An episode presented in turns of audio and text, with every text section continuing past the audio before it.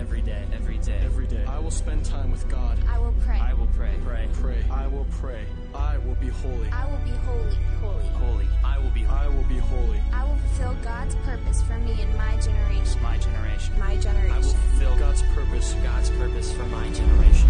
For me and my generation. My generation. I will live the vow. Well, hey, we are in a series, if you didn't know, uh, about prayer. And so I'm going to continue talking about prayer tonight. We're going to talk about uh, having authority in prayer. And as we go through this year together, we're going to spend a lot of time in prayer meetings, in prayer groups, in prayer by yourself. There's going to be a lot of time that you're going to spend uh, for the next year in prayer. And so that's why one of the, uh, that's a big element of what we are here. And so we wanted to start right off from the beginning to, to get you an understanding why we do that. And so I want to talk tonight specifically about prayer and, and praying in, in, in God's will. And I, I don't know how many, I mean, you all of you have probably been to about three prayer meetings now because uh, we've been doing this for about a week, unless you're Jonathan Miller, and then you've been to every prayer meeting running sound. Uh, but, you know, most of you, you've been to three prayer meetings, and I don't know how many of you guys have heard this, but one of the common phrases that I hear whenever I go to a prayer meeting is that the prayer leader likes to open it up, and, and they either tell you or they tell God, but in some way they say, you know, is, th- there's nowhere else we'd rather be tonight. This th- th- the idea, you know, oh God, this is the this is the place we want to be worshiping and praying, or they or maybe they'll tell you, man, everybody, I'm so excited tonight. There's nothing else that we'd rather be doing. This is the most exciting thing on the face of the planet to come and pray together. And I think it's some phrases that we use and some ideas that we say, but I don't know that it's always true of our heart. Reality that this that we think of the prayer meeting as the most exciting thing that we can be doing. And well, here's why I say that, because I know that we say that, yeah, this is the most exciting place to be. All right, come Jesus. Worship band starts sing, playing. We start singing songs, and, and pretty soon we're about in one and a half songs, and we start pulling out. You know, we look at our cell phone, and we, you know, you check your Facebook, or you look at, you know, you you, you get distracted by other things. And we say this is a super exciting, super great place to be, but we're texting our friend about what we're doing afterwards. We're trying to make plans for what to do tomorrow. We're, we're checking the scores of the game. I'm te- these are self-sins. I'm just telling you. I'm not I'm not blaming you. I'm just speaking from experience here. We say that it's super exciting, but I don't know that we always live that with our actions. But here's kind of what I what I'm afraid of. As we talk about prayer tonight, as we are in prayer for this next nine months together, um, I, I, I'm a little afraid that some of you are going to leave here wanting to pray more. I'm a little afraid that you're going to leave this place with the idea that if you can just pray more, that that's what is, is going to make you a good person, or that's what's going to put you in right standing with God. Friends, I don't think it's about praying more. I don't want us to be people that have a conviction about praying more. I went to, uh, we, we got, we every year take a trip uh, to do missions, usually overseas with the furnace. And uh, so I've gotten the opportunity to go to some fun places. And uh, it's one of my fun, favorite things that we do. Actually, in a couple weeks, uh, we'll be letting you know uh, what our plan is for missions this year. And we've, I've been in meetings this week talking about it, and I'm really excited about it. But I just want a couple stories from, from our, our, our, our global ministry trips or our missions trips. Uh, we got to go to Israel a couple years ago. Anybody on that trip? Anybody go to Israel? None of you? Okay, great. Uh, and we got to go to Israel, and, and it was a, it was it was awesome. We showed up. Uh, we had about forty of us going, and we show up at the airport. We we're you know you get ready. How many of you guys have just been on any overseas trip at all? Okay, so more of you. You know, like how you got to go through all the night before you're packing. I mean, it, responsible people do it earlier, but Austin packs the night before. And, uh, you know, so you're packing your bag the night before, and you got that huge backpack that uh, you don't know, like, because you can't take a suitcase. You have to take a backpack for some reason. And uh, so all your clothes, because it's really important on missions that your clothes are wrinkled. That's what the, that's what the goal is. Uh, and so so you, you load up your backpack, and you have all your, like, toiletries in a Ziploc bag, and you get all that stuff, you know. And, and you get there, and, and, and you get to the airport. You get, you get to the airport at, you know, it's you get there like three a.m., And we, because you got to get there early because it's a it's an overseas trip, and so you got to get there. It's like normally you're supposed to be there an hour and fifteen, hour and a half early. These days, uh, used to be you know thirty minutes in Oklahoma City, you were fine, but that's all right. You know, so but but if you're going overseas, you got to be there like really early, and usually your flight is early, so usually you have to get there like four o'clock in the morning, which means you don't sleep the night before because who would sleep? That doesn't make any sense. You might as well pack late and then go straight to the airport. And you get to the airport. This happened to us. We were going uh, on, I don't remember. I, I think this was, I don't know. We got to the airport before any of the airport employees got there. And uh, and we sat in the airport on the floor for hours waiting for the employees to get there. And we looked and said, why did we get here? So or I could have been sleeping in a bed instead of on tile. But so anyway, we went to Israel and we got to the airport. We did the whole rigmarole. And uh, we get there and we check in. And, you know, we got about forty, forty-five people. And they, they look at us and they say, hey, uh, good news, we did get your reservation. Bad news, we forgot to give you seats. So there we are, stuck at D I A, ready to travel the world, and we're stuck forty-five minutes away from home. And we spend the whole day in Denver at the airport waiting to get on a flight, and they, they got us going all over the place trying to connect here and go here. And, uh, and so I'm on a team that we finally get on a flight, and we have a connection in New York City. And uh, so we load on the train, or on the train, on the plane, and uh, yeah, anyway. So we get on the plane, and uh, there's probably there's probably twenty of us, or maybe maybe twenty-five of us, uh, and so we fly to New York City, and twelve of us actually get to jump on from New York City, and we get to go immediately to another flight, uh, while the others have to spend the night in, in New York City. And so we get to get, get there earlier, and so we called ourselves the Chosen. You know, we were excited, the, the twelve, you know, we were the, yeah. Uh, so we uh, we went there, and, and so we were geared up, and I was like, I was like, all right, team, we're going to get there, and when we get off this plane, we have to run our faces off. Because they are holding the plane for us. There are angry Israeli people on that plane that are wanting to get home, and they are holding the plane for us. So we have to run. And so, I mean, I am picturing this in my mind as we're going to have twelve people just booking it through the airport, just a big mob of people. And so we finally land, and, and I'm like, all right. They, they let us off first. They're like, will the twelve please come? And, uh, and we said, yes. And so we get off the plane, and I'm like, all right, everybody, let's go. And we run, and the plane was the next gate right right next to us. And so we ran really hard for about ten steps. And uh, and then we got on the plane, and just the glares from everybody. You know, they were, they've been waiting to take off, and then a bunch. And, and, and you know that when you're waiting on a plane, you're not super happy. But when you're waiting and a group of punk kids gets on, and that's who you've been waiting for, and you know that you have eight to ten hours on a plane with this group of twelve people from Colorado that are going to bug you, they weren't too happy with us. I mean, they didn't know how sweet we were, obviously. So we get on our flight, and uh, and we make it, and we land in Tel Aviv, and uh, and they take us to uh, to the place we're staying. We were staying at a church, and fortunately, because it was it was nighttime, and you know, like when you do the travel, you never I, I hate it for us if we land at five a.m. You know, but fortunately, we landed and it was night, and so we got to go, and, and we were beat, we were ready to go to sleep, and so we we all we we all went to bed and were ready for a good night's sleep, and we slept hard, and uh, and it was it was great until five a.m. And at five a.m. it was the most startling. I, I just, I sat up in bed and I woke up to, Arr! Now let me tell you, when you are in another country and you don't know anybody, you do not want to be startled awake by an alarm. That's not what is like, it's not like, oh, ah, wonderful, there's an alarm going off. No, we woke up at five a.m. to this horrendous noise that we would come to get used to because it happened five times a day. It was their call to prayer. First one was at five a.m. The guys woke up. We freaked out for a second, realized what it was, went back to bed.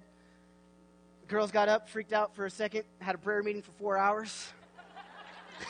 We got up at nine. We're like, hey, what do you guys, did you sleep good? We've been praying since five. What have you been doing? Yeah, in the guys' room, whew, it was a massive prayer meeting. And uh, it was a call to prayer. Every day while we were there, five times a day, call to prayer. We got to go to China. I know some of you guys were on the China trip we went to a couple, uh, two years ago, three years ago, I don't know, a while ago. And uh, it, was back, it was back in the day. It was a Thursday. And uh, we went to China, and we uh, we actually had a team that got to go to, uh, they spent some time in Tibet. And uh, they do this thing, um, when they pray, they do prostrations where they, they're standing up, and then they go to the, they drop to their knees, and then they la- lay flat on the ground. And, and it's a form of prayer. And some of the, uh, to, some it's a form of prayer to their gods. And, and some of the areas are, are kind of considered holy places. And so in, in one particular spot, it was it was such a holy place. There had been so many people coming and praying that the that the the rock was as smooth as glass from the people that have done these prostrations for, for years and years, thousands of years. We got to go to the middle of, uh, I don't know, Matt and I were up in the middle of the mountains in China. I don't know where. Doesn't really matter. There's a little village, and uh, they had they had prayer flags. They do all sorts of interesting things there for prayer. Like you don't just have to say prayer. You can have a flag for prayer. You can have a wheel for prayer. You can, and so they have all different kinds of prayer. And so there's all these prayer flags, and uh, there was one section uh, that was on a mountain. It was a holy mountain, and it was right above the village that we were staying in, and it had prayer flags all over it. I mean, the, these prayer flags were like, they were like streamers all over the mountain. Actually, I mean, we were probably in the same vicinity as we are to the Rockies right here. That was where we were to the mountains. And uh, and this mountain, it was this prayer mountain. And I kid you not, it looked like it was covered in silly string. I mean, it looked like some kids came out in the middle of the night and just silly stringed a whole mountain. I, I, I'm not even joking. And, I mean, and, and, and we actually got the opportunity to go and uh, to hike it and We'll hike around it because to hike it would have probably been disrespectful to the peeps. Uh, I don't care about their gods, but the people. Uh, so we hiked around it. We got to the top, and we actually got to have a prayer meeting up at the top of it. And it really was just I, flags and streamers and ribbon all over the place. See, friends, the reason that I say that tonight and this year my goal isn't for you to become a person that prays more is because everybody prays. The world prays. Muslims pray, Buddhists pray, Hindus pray. Everybody prays. Put in a, in, in a tight enough spot, atheists pray. I mean, anybody, everybody prays. See, praying is not the end. That's not our goal. Our goal isn't that you become a person that is convinced that you need to pray more. Because ultimately, if you're just convinced that you need to pray more, then all you're doing is you're efforting becoming a person that's religious. There's plenty of people that pray. Here's what my hope for you is. Not that you set the goal to pray more, but that you set out to be a person that connects with the living God through prayer. See, it's not about saying words. It's not about doing actions. It's about connecting with a God that is alive and active today. That's what we want to be. We're not people that are committed to prayer. We're committed to connecting with God. And the way that we do that is prayer. Prayer is the natural byproduct. I'm not com- I'm not committed to talking to Amy, my wife. I talk to her because she is my wife. So I'm not like, I don't wake up and I'm like, man, I gotta, I gotta talk to her at least five times today. No, no, we're together all the time. We talk to each other. That's what happens. We have communication. I don't want you to be committed to talking to God. I want you to be someone who has communion with God, who connects with the living God. Go ahead and open up our, our, our scripture I'm going to talk from tonight, First Kings eighteen. Going all Old Testament on you. First Kings eighteen, let's start in verse sixteen. This is about Elijah, and uh, this is the, the the showdown at Mar- Mount Carmel. That's what I would put if I was the person making up the titles for chapters. This like says Elijah on Mount Carmel. I'd say the showdown on Mount Carmel. You know, because that's what it is. You know, I know there was like music and there was, wah, wah, wah. You know, it was all that. It was like there was, anyway. And uh, so here's what happened. I'm going to start at verse sixteen. So Obadiah went to Ahab and told him, and Ahab went to meet Elijah. When he saw Elijah, he said to them, "Is that you, you troubler of Israel?" Okay, Ahab is the king of Israel. Uh, Ahab is actually the king of Israel that it said that God was most displeased of all the kings. So that means God didn't like Ahab very much. And Ahab comes and he sees Elijah and he says, "Is that you, you troubler of Israel?" Let me tell you why Ahab views uh, Elijah as the troubler of Israel. Because roughly three and a half years earlier, Elijah came to Ahab and said, "Hey, God doesn't like you very much. It's not going to rain again until I until I say the word." He says, "Hey, by the way, buddy, uh, we're going to have a... See, like, we like to talk about our droughts here in Colorado, you know, when we're all afraid of our grass being brown and our whitewater rafting being low. But it didn't rain for three and a half years. And uh, and it was Elijah's fault. I mean, he said, he said, "Hey, King Ahab, uh, just so you know, God told me it's not going to rain again until I give the word. So, sorry." So Ahab sees him, and he's like, "Oh, is that you, you troubler of the land?" I mean, he was like, Ahab didn't really like him. He liked drinking water, and so he didn't like Elijah. Verse eighteen, Elijah says, "I have not made trouble for Israel, but you and your father's family have. You have abandoned the Lord's commands and have followed Baal, the Baals. Now summon the people from all over Israel to meet me on Mount Carmel and bring the four hundred fifty prophets of Baal and the four hundred prophets of Asherah who eat at Jezebel's table." So Ahab sent the word throughout all Israel and assembled the prophets of, on Mount Carmel. Elijah went before the people and said, "How long will you waver between two opinions? If the Lord is God, follow him. But if Baal is God, follow him." So the setting is Elijah is here. And, and so for, for the Israelites were, were people that Uh, they, they waffled back and forth, and uh, at this time, they were trying to serve two gods. They were they, they, they were very much a synchronistic society in terms of that it was very easy for the Israelites to accept other religions and just try to bring that into their religion. And so for years, they had been trying to serve both God and Baal. Baal was the god specifically of this land, and uh, he was known as the god of the weather, uh, which is interesting as we read here, uh, the god of the weather. And so, uh, basically, Elijah comes before Ahab, and he's like, "Okay, here you go, brother." Here, no, he probably didn't call him brother. Uh, he said, "Okay, man, here's what you do. I want you to get nine hundred prophets, four hundred fifty prophets of Baal, four hundred fifty prophets of the other dude, and uh, and bring them up to Mount Carmel, and we're going to have the showdown on Mount Carmel." And uh, and so they come up there, and uh, and so then Elijah looks at the people, and he says, "How long will you serve two gods? If God is God, then serve him. If Baal is God, serve him." I love that. I, I love his take here because he's not he's not trying to like, oh, try to convince the people why you need to serve God. He's just saying, hey, make up your mind. You, you know, it's, you're either with us or you're against us. You know, if God is God, serve him. If Baal, then serve him. But typically, the people said nothing. I added the typically. Then Elijah said to them, "I am the only one of the Lord's prophets left." I really like Elijah, by the way.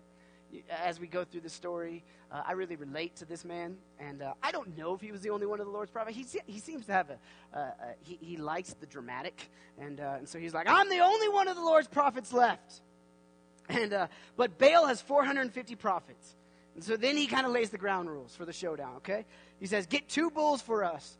Let them choose one for themselves, and let them cut it into pieces and put it on the wood, but not set it to fire. I will prepare the other bull and put it on the wood, but not set it to fire. Then you call on the name of your God, and I will call on the name of the Lord, the God who answers by fire. He is God." Then all the people said, "What you say is good." So here he basically lays the ground rules, and so he says, "Okay, everybody, four hundred fifty of them, one of me. I'm the only one left. We got two altars. Here's what I want you to do. Bring two bulls. I'll let them pick which bull they want to do. They're going to cut it up, and they're going to call out to their God and ask for fire to come down. But I, I, I won't do anything, and then when it's my turn, I'll cut up my bull, and I'll ask for fire. And the God that answers, that's the real God." And so it's kind of this this this test between gods. It's not really between Elijah and, and, the, and the prophets. It's really between God and Baal. Elijah said to the prophets of Baal, "Choose one bull and prepare it first, since there are so many of you. Call on the name of your God, but do not light the fire." So they took the bull given to them and prepared it. Then they called on the name of Baal from morning until noon. "O Baal, answer us," they shouted. But there was no response. No one answered. And they danced around the altar they had made. At noon, this is where I start to like Elijah. At noon, Elijah began to taunt them. "Shout louder," he said. "Surely he is a god. Perhaps he is deep in thought, or busy or traveling. Maybe he is sleeping and must be awakened. Actually, some scholars say that if you take the Hebrew here, if you take it to its most coarse uh, interpretation, which why wouldn't we here? Uh, he, he says, Elijah says, hey, maybe your God, this, this, maybe he's sleeping and needs to be awakened. Maybe he's taking a break, or maybe, maybe he's in the bathroom. Maybe he's in the bathroom. I mean, he's taunting them. He's talking trash to them. They're all singing and dancing. Elijah's sitting over there, you know. Hey, dude, louder. I bet you he's in the bathroom. You know, he's probably sleeping. It's, it's no big deal. Wake him up. You know, it'll be fine. I'm sure he's he's taunting them. He's joking. He's making jokes towards them. I love that. He began to taunt them. Shout louder. Sure, surely he is a god. Perhaps he is deep in thought or busy or traveling. Maybe he is sleeping and must be awakened. So they shouted louder. I love that too, because they actually took his advice. They're like, they're like, dude, you're right. Maybe he, uh, Baal, you know, they're like, come on. So they shouted louder. I don't know if that was because they took his advice or because they're angry. Then they started to slash themselves with swords and spears, as, as was their custom, until their blood flowed. Midday passed, and they continued their frantic prophecy until the time for the evening sacrifice. But there was no response. No one answered. No one paid attention. I think it's a very interesting story. As, as, as these prophets are up there, and they're screaming and shouting and doing everything that they can. I mean, they're dancing. They're yelling. They're cutting themselves. They're, they're obviously stabbing themselves, because it says that their blood flowed. And they did everything that they knew that they could and got no response. I think, to be, if I'm honest with you, I, I think that that's where, uh, even amongst Christians, we feel sometimes. Is we feel like I've done everything that I'm supposed to, and I don't feel like I've gotten any response. I mean, I don't know how many of you guys have ever felt that. I don't know how many of you have ever felt like, man, I've prayed and prayed and prayed, and I've got nothing. I've got no response. And obviously here, these guys crying out to Baal, they get no response. But I think even us sometimes as Christians crying out to our God, we, we don't know why. Why do I get no response? I want to talk tonight about the importance of us praying, not always out of selfish motive, but praying that his kingdom come and his will be done.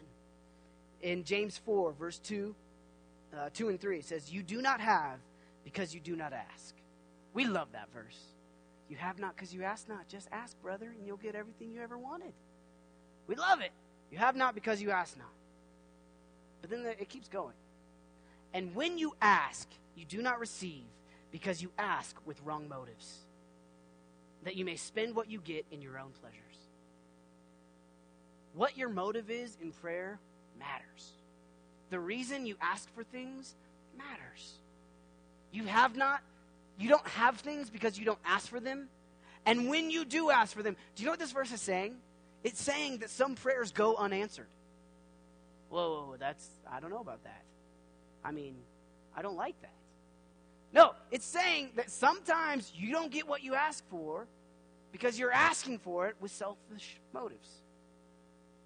That's hard, because I would venture to guess that most of the time, a lot of our prayers are rooted in selfish motives. Oh, God, help me on this test. I didn't study, and I need you to just give me the answers. You know everything. You can do anything. God, help. I mean, you know we've all prayed those prayers. Oh, God, please don't let him give me a ticket. I know that I was speeding and ran that red light and hit the dog. But have mercy and grace, God, please. We, we all pray those prayers. In the moment, we're, we're, I mean, selfish prayers are pretty common. And then we're like, we get the ticket and we're like, Jesus, you said that I don't have it because I don't ask for it. And I asked and I still got the ticket. Sometimes we pray and we don't see God answer our prayers. And it's frustrating.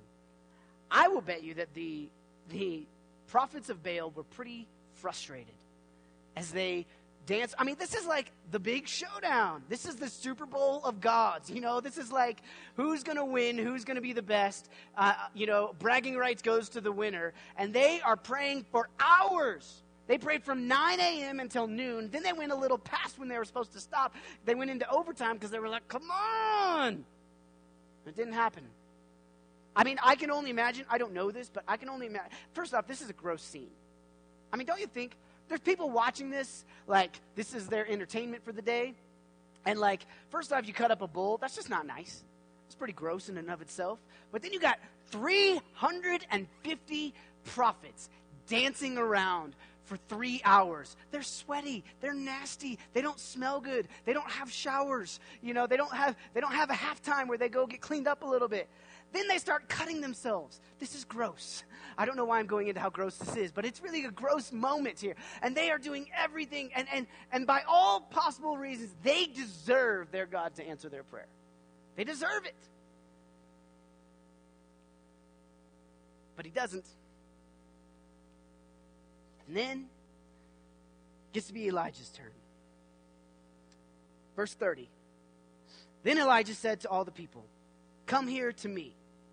And they came to him, and he and he repaired the altar of the Lord, which was in ruins, which means it hadn't been being used. Elijah took twelve stones, one for each of the tribes and descendants from Jacob, to whom the word of the Lord had come, saying, "Your name shall be the name of the Lord."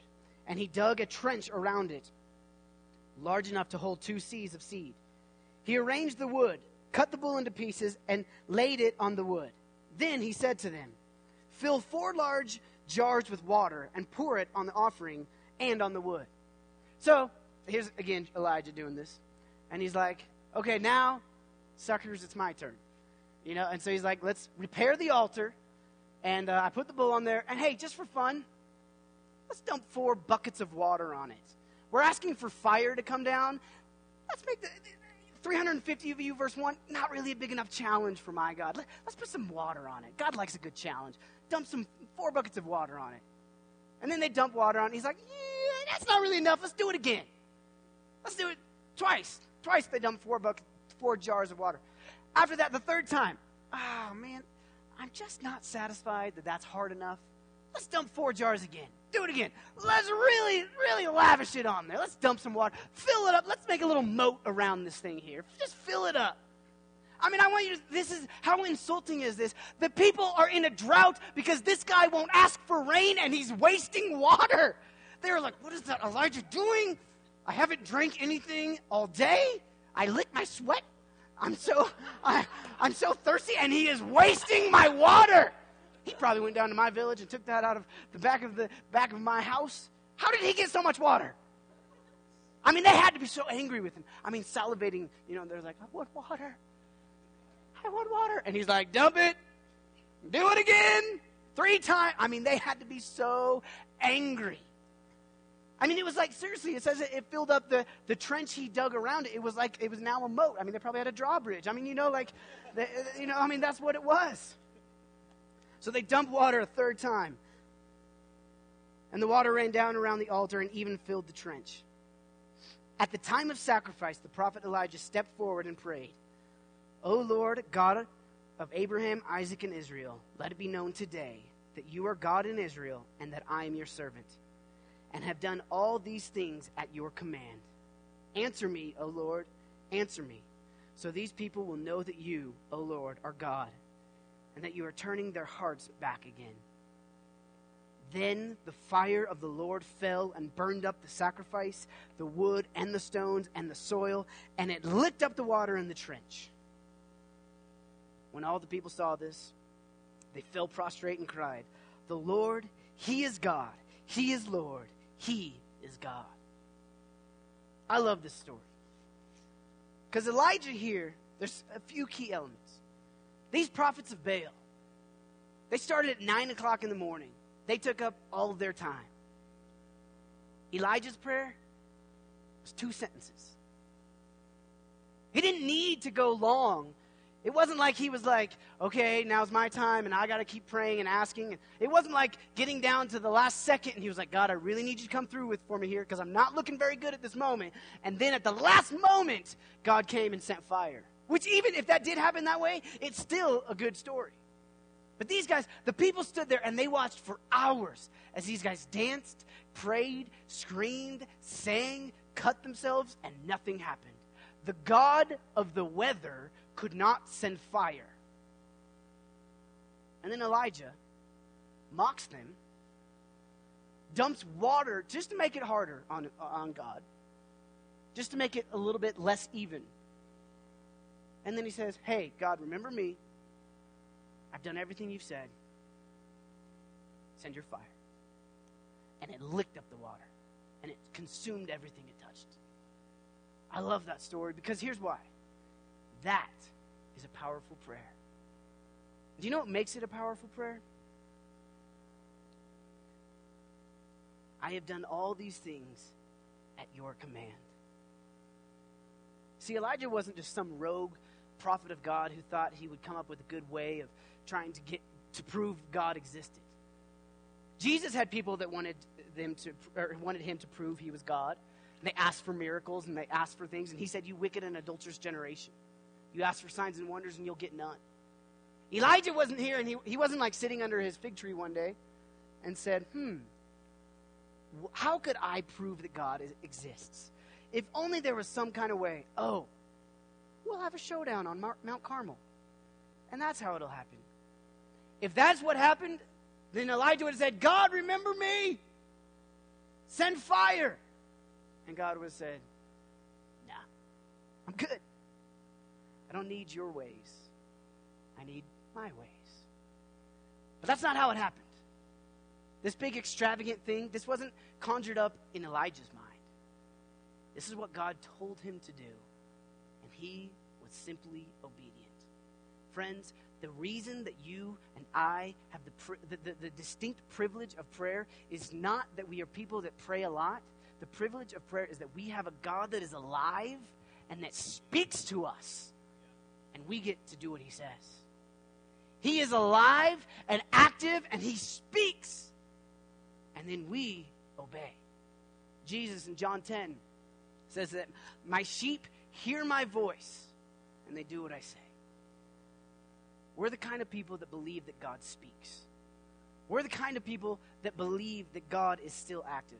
And there are some people, even, even believers, there's Christians out there, there's Christian theologians that will try to say that, that God doesn't speak to you and to me personally. The problem is that Jesus said he does, and I believe him. He said, I'm the good shepherd. My sheep know my voice and follow me. Do you want to know the evidence that you're a man or a woman of prayer? The evidence that you are a man or a woman of prayer is that when you hear God's voice, you do what he says. That's the evidence. Because prayer is not a one-way street. It's not just us offering up what we want to God. Prayer also, it is conversation. And when God speaks to you, you do what he says. And that's what Elijah did here. God spoke to him, and he did everything that God said. And then he said, okay, God, your will be done. And the fire fell. God speaks, we obey. I think God speaks to each one of us. Um, it's our response. It's our, it's our, it's up to us how we respond to that. Psalm ninety-five says, "Do not hear the voice of the Lord and harden your heart." I think oftentimes when God speaks to us, a lot of us maybe feel like God doesn't speak to me. I think good question is, last time he did, did you do what he said? Because the truth of it, Hebrews talks about this too. If God speaks to you and you don't do what he says, then slowly, over time, your heart gets hardened to hearing his voice. And the more you don't do what he says, then the less likely it is, I think, that he's going to speak to you. He wants people that hear him and obey. My sheep hear me and do what I say. When I was in high school, I went to a, uh, a conference, and we had a ministry time, and uh, I was praying over some guy, and I just felt like something. I felt something. And so I just looked at him, and I was like, hey, man, I was, I'm praying for you. And, and I just feel like, and I told him what I felt. And I just asked him, I was like, hey, does that resonate with you? Is that is that true? And he looked looked at me. He looked me in the eye. No. That was not what I was expecting. In this moment, I was like, okay, God, I feel like you're telling me something. And so I'm going to speak to him, and I'm going to tell him. He was like, mm, no, sorry, dude. I'm not saying that every time we think we hear God that we hear God. What I am saying is that God speaks, and we need to be the kind of people that grow accustomed and learn how to hear him. We do that by spending time with him, by, by reading his word, by, by asking him, God, what does your voice sound like? I was a punk kid that wanted to be a prophet. I didn't know what I was doing. I was like, did God do this? Nope. Oh, I walked away with my tail between my legs, you know? I was like, man, I lived like an idiot. But God speaks. I know he does. Probably most of you have experienced God speaking.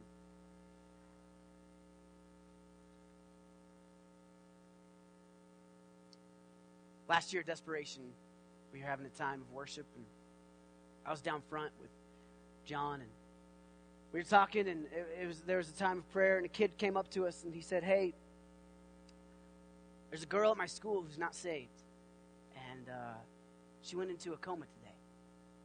And I just feel like maybe, I, I feel like God wants to wake her up. And, uh, but, so can we, can will you pray with me for her? And, uh, John looked at him and he was like, basically said no. He looked at me and he was like, dude, what are you doing? Go to the hospital, pray for her. If you have faith for this, go, pray. So the kid was like, okay, I will. So he got a couple of his friends and they went to the hospital. And, uh, this girl wasn't saved. Her mom was there. She wasn't saved. And they begin praying for her. And I'm sure that, that that's a, that, that's kind of, I don't know how the mom felt. As someone who doesn't believe in the Lord, uh, and these four or five high school kids come in praying, there's there's already that like pain that my daughter's in a coma. And now, now there's like that little hope, but I don't believe in it. And it seems like this is, you know, this isn't really real. I don't know everything she felt, but they prayed for this girl for a couple hours. And, uh, and nothing happened. Nothing changed. She was still in a coma, and the doctor said that there really wasn't hope for her to come out of it. Um, just everything that had happened, that she was, that, that likely she was going to stay this way. And uh, so they prayed for her. They prayed with faith. They believed, and they felt. This kid said, I mean, he felt like God told him to go pray for her, and uh, and so they they went on the voice of the Lord and said, God, I'm going to do what you told me to do. They prayed for a couple hours. Nothing happened. I, uh, he looked at the mom and. He told me that this happened, and part of me hopes it didn't, but I'm sure it did. Uh, he looked at the mom and said, well, we're, we're done praying. Uh, it's because you don't believe that your daughter is still asleep or still in a coma. And, uh, and they left the hospital room. And I don't know what took place from the time they left that hospital room to the time that they got to the exit of the hospital. All I know is that night when I was at, after the conference, we were, we were closing up, and this kid runs into me. Excitement in his eyes. And he grabs me and he tells me the story. And he said, we left the room, but before we reached the downstairs, they ran after us. They grabbed us and they said, she woke up. It happened. She's a, she's alive. She's awake. Man, I'll tell you, so much faith grew in me when this kid told me that story. It was just a, just a kid, high school kid, believed that God would do what he said he would do. He went, took his friends, they prayed. The girl woke up in his move on planet Earth. We get to part. That is what is so exciting about prayer. That is why I do think it is the most exciting thing that we can be doing. Because we're partnering with the living God in what he is doing on planet Earth. First John five fourteen through fifteen. This is the confidence we have in approaching God.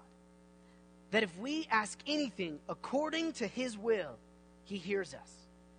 And if we know that he hears us, whatever we ask, we know that we have what we asked of him. If we ask anything in accordance to, to his will, he hears us. And if we know he hears us, we know we have it. Friends, I want us to be the kind of people that go find out what God's will is. We want to be the kind of people that go look, God, what are you wanting to do? God, what are you doing? We want to be a part of that. Jesus taught us to pray. He said, pray for God's will to come. When Jesus said, may your kingdom come, may your will be done, what that means is that God has a will. Would you agree with that? God, there are things that God wants to get done. But here's the thing. You have a will. I have a will. Every person, we all have a will. And God will not force himself. God will only act in accordance to what we ask. It's when we ask, In, in, when our will aligns with his will, that is when he moves. Because God is not going to force himself on planet Earth. That's not the God we serve. We want him to. Man, we want him to. We want, I mean, there's so many times that we like, we want him to just, God, just do whatever you want. And we just kind of throw up the big prayer, God, do whatever, you know. It would be a whole lot easier if he would just do stuff. But he set it up in such a way that he said, they have a will. And I don't want to force myself, so here's what I'm going to do. When we, when they, when my will and their will are in alignment, I can do everything. I will move on planet Earth. When they cry out to me, when they are in partnership with me, friends, we have the opportunity to find out God's will, ask him to do it, and he will move. God has a will. God wants to do things, but he's not going to force himself. He's not going to, he's not going to, he's not going to overtake what people want. He's going to partner with mankind. It's the way he set it up. John Wesley said that God does nothing but an answer to prayer. God does nothing but an answer to prayer. Charles Spurgeon says this, whether we like it or not, asking is the rule of the kingdom. If you may have everything by asking in his name and nothing without asking, I beg you to see how absolutely vital prayer is. Asking is the way of the kingdom. God wants you to ask. He wants us to ask. And there, God wants to pour out his spirit on mankind, but he wants to partner with us in doing it. He will not, he will, he, he, he's not going, it's not who he is. He's not going to force someone. But man, when our will, when we say, God, not our will, but yours be done, and we say, God, I want my heart to beat with yours. And and see, we say, a lot of times we say, oh, but doesn't God want to give us the desires of our heart? Isn't that, you know, seek first the kingdom of God, and he will give you the desires of your heart? Isn't that how that goes? It's not. Matthew six thirty-three says, but seek first the kingdom and his righteousness, and all these things will be given to you. All the things you need, food, clothing, it'll all be added to you if you seek first his kingdom. Psalm thirty-seven four says, delight yourself in the Lord, and he will give you the desires of your heart. Delight yourself in the Lord. Seek first his kingdom. Friends, if we're really delighting in God, if we're really seeking first his kingdom, then the, the things that get us excited, the desires of our hearts, aren't for the new car. The desire of our heart is for kingdom purposes.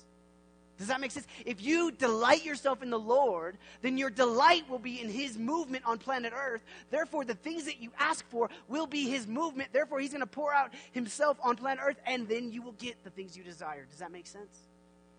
And this is why I'm saying this, because I think that the motivation for prayer is so important for every person. If you come to these prayer meetings and your motivation for prayer is duty, that's no good. I don't want your motivation to be duty. The motivation is a relationship with a living God that speaks to us. And B, we want his kingdom to come, his will to be done. And the way that that happens is because God does nothing but an answer to prayer. So we're going to ask and expect him. We're going to ask that he move, and we're going to expect that it happens. We're going to ask for healings and expect that it's going to actually take place. Man, there is there should be an excitement in this room when we come together to pray, because we have the opportunity to partner with God. I mean, the privilege of prayer, it, it is beyond understandable. Why he set it up this way, I don't know. But the fact that God wants your partnership to move, oh, how he loves us. He says, listen, I don't want to just have a bunch of, you know, video game players that I push buttons and they do what I say. I want people to turn to me, to love me, to have relationship with me. Ask me, and I'll give you the nations. See, friends, What I'm saying tonight is that this idea of prayer is way bigger than we think it is. It's way more important. When, it's what Charles Spurgeon said. I beg you to see how absolutely vital prayer is.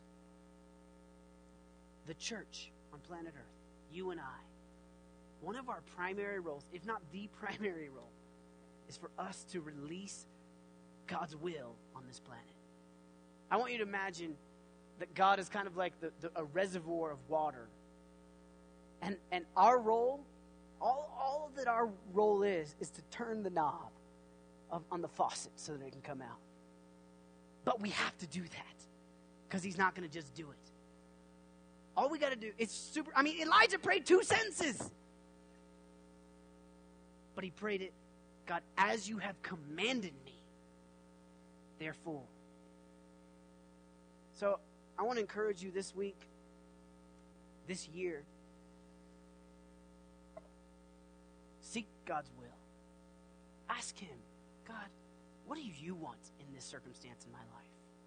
And I'm not trying to tell you that you can't you can't ask for things that are going to benefit you. I think God wants to bless you, just so you know. I think God wants to lavish his love on you. It's one of my favorite verses. He wants to. I think God wants you to not get a ticket sometimes. Maybe not. But start asking him. Start being in communication with him. And I think it starts, I mean, I'm not saying that you should not, here's what I don't want you to do. I don't want to handcuff you and say, I'm not going to pray unless I know it's God's will. No, no, no, that's that is taking this the wrong direction. The more you pray, the better you'll be able to hear God's voice. And the more you'll be able to partner with him. So don't stop because of this. Rather, say, God, you've invited me. You've set up this system that I get to partner with you. So I'm going to come before you, and I'm going to ask as much as possible, and I'm going to pray big prayers. Watchman Nee says that uh, the problem with the church today is that we ask too small of prayers. Let's ask big things. Let's ask for God to do. God wants to do big things on planet Earth. But are we asking for them, or are we stuck in the small things, asking for just the God help me times? Don't be shackled by this. I think, just so you know, I mean, this is one of the great reasons why uh, it's our conviction that we're going to pray the Bible. Because, listen, I want to pray the things that God wants to do. If he's already said it, then I know he wants to do it. That's why we do that. Because we want to pray the will of God. I think prayer is the most exciting thing. Because we get the opportunity to release the valve. We get to let the faucet, open the faucets. And hopefully someday becomes a fire hydrant. And a flood. There's no lacking in what God wants to do.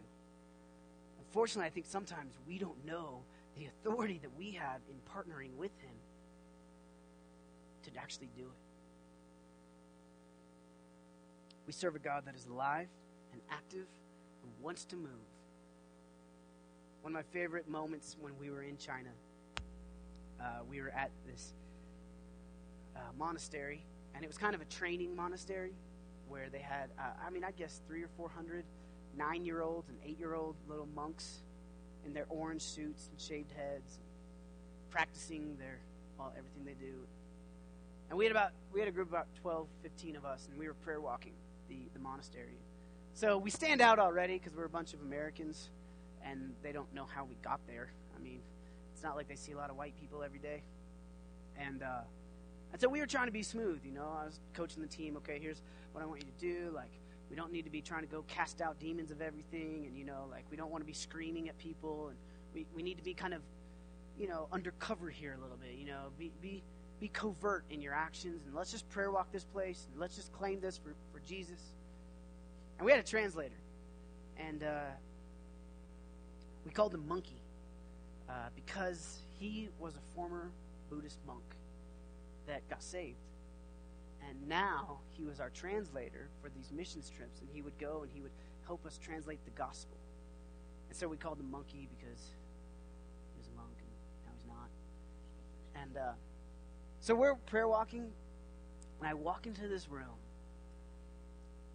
and uh, I'm proud of our people. They're real quiet in their little corners, and there's this massive prayer wheel.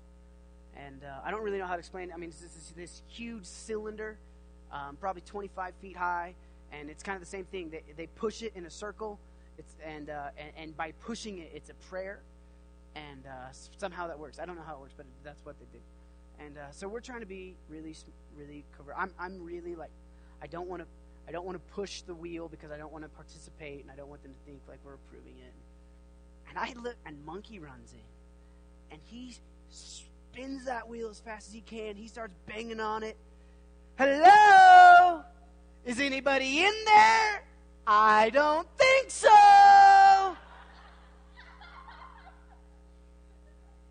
Oh, that was a man that had tapped into the reality that he served a living God, and he had been set free from the bondage of false gods. That was one of my favorite moments. I'll never forget it. And there's, I was tempted to be like, shh. And I'm like, oh no, he can do that. He's, you know, he's one of them. he's not, he's not white. He's fine. Is anybody in there? I don't think so. Friends, we get to connect with a living God. He is alive. And that is what makes prayer so powerful. It is not our due diligence. It is not that we just are committed to it. I think those. I think there is a time for that. I think that the discipline of coming before God in prayer is real. But that's not ultimately the goal. The goal is to connect with God through our prayers and see Him move in lives of people on this planet. And He has offered to you the invitation to partake in what He wants to do.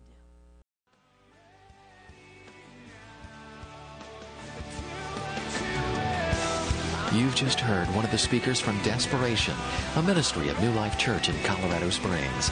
For more information on becoming a Desperation intern, attending one of our conferences, or joining the Desperation National Network for local churches, visit us at Desperation Online dot com.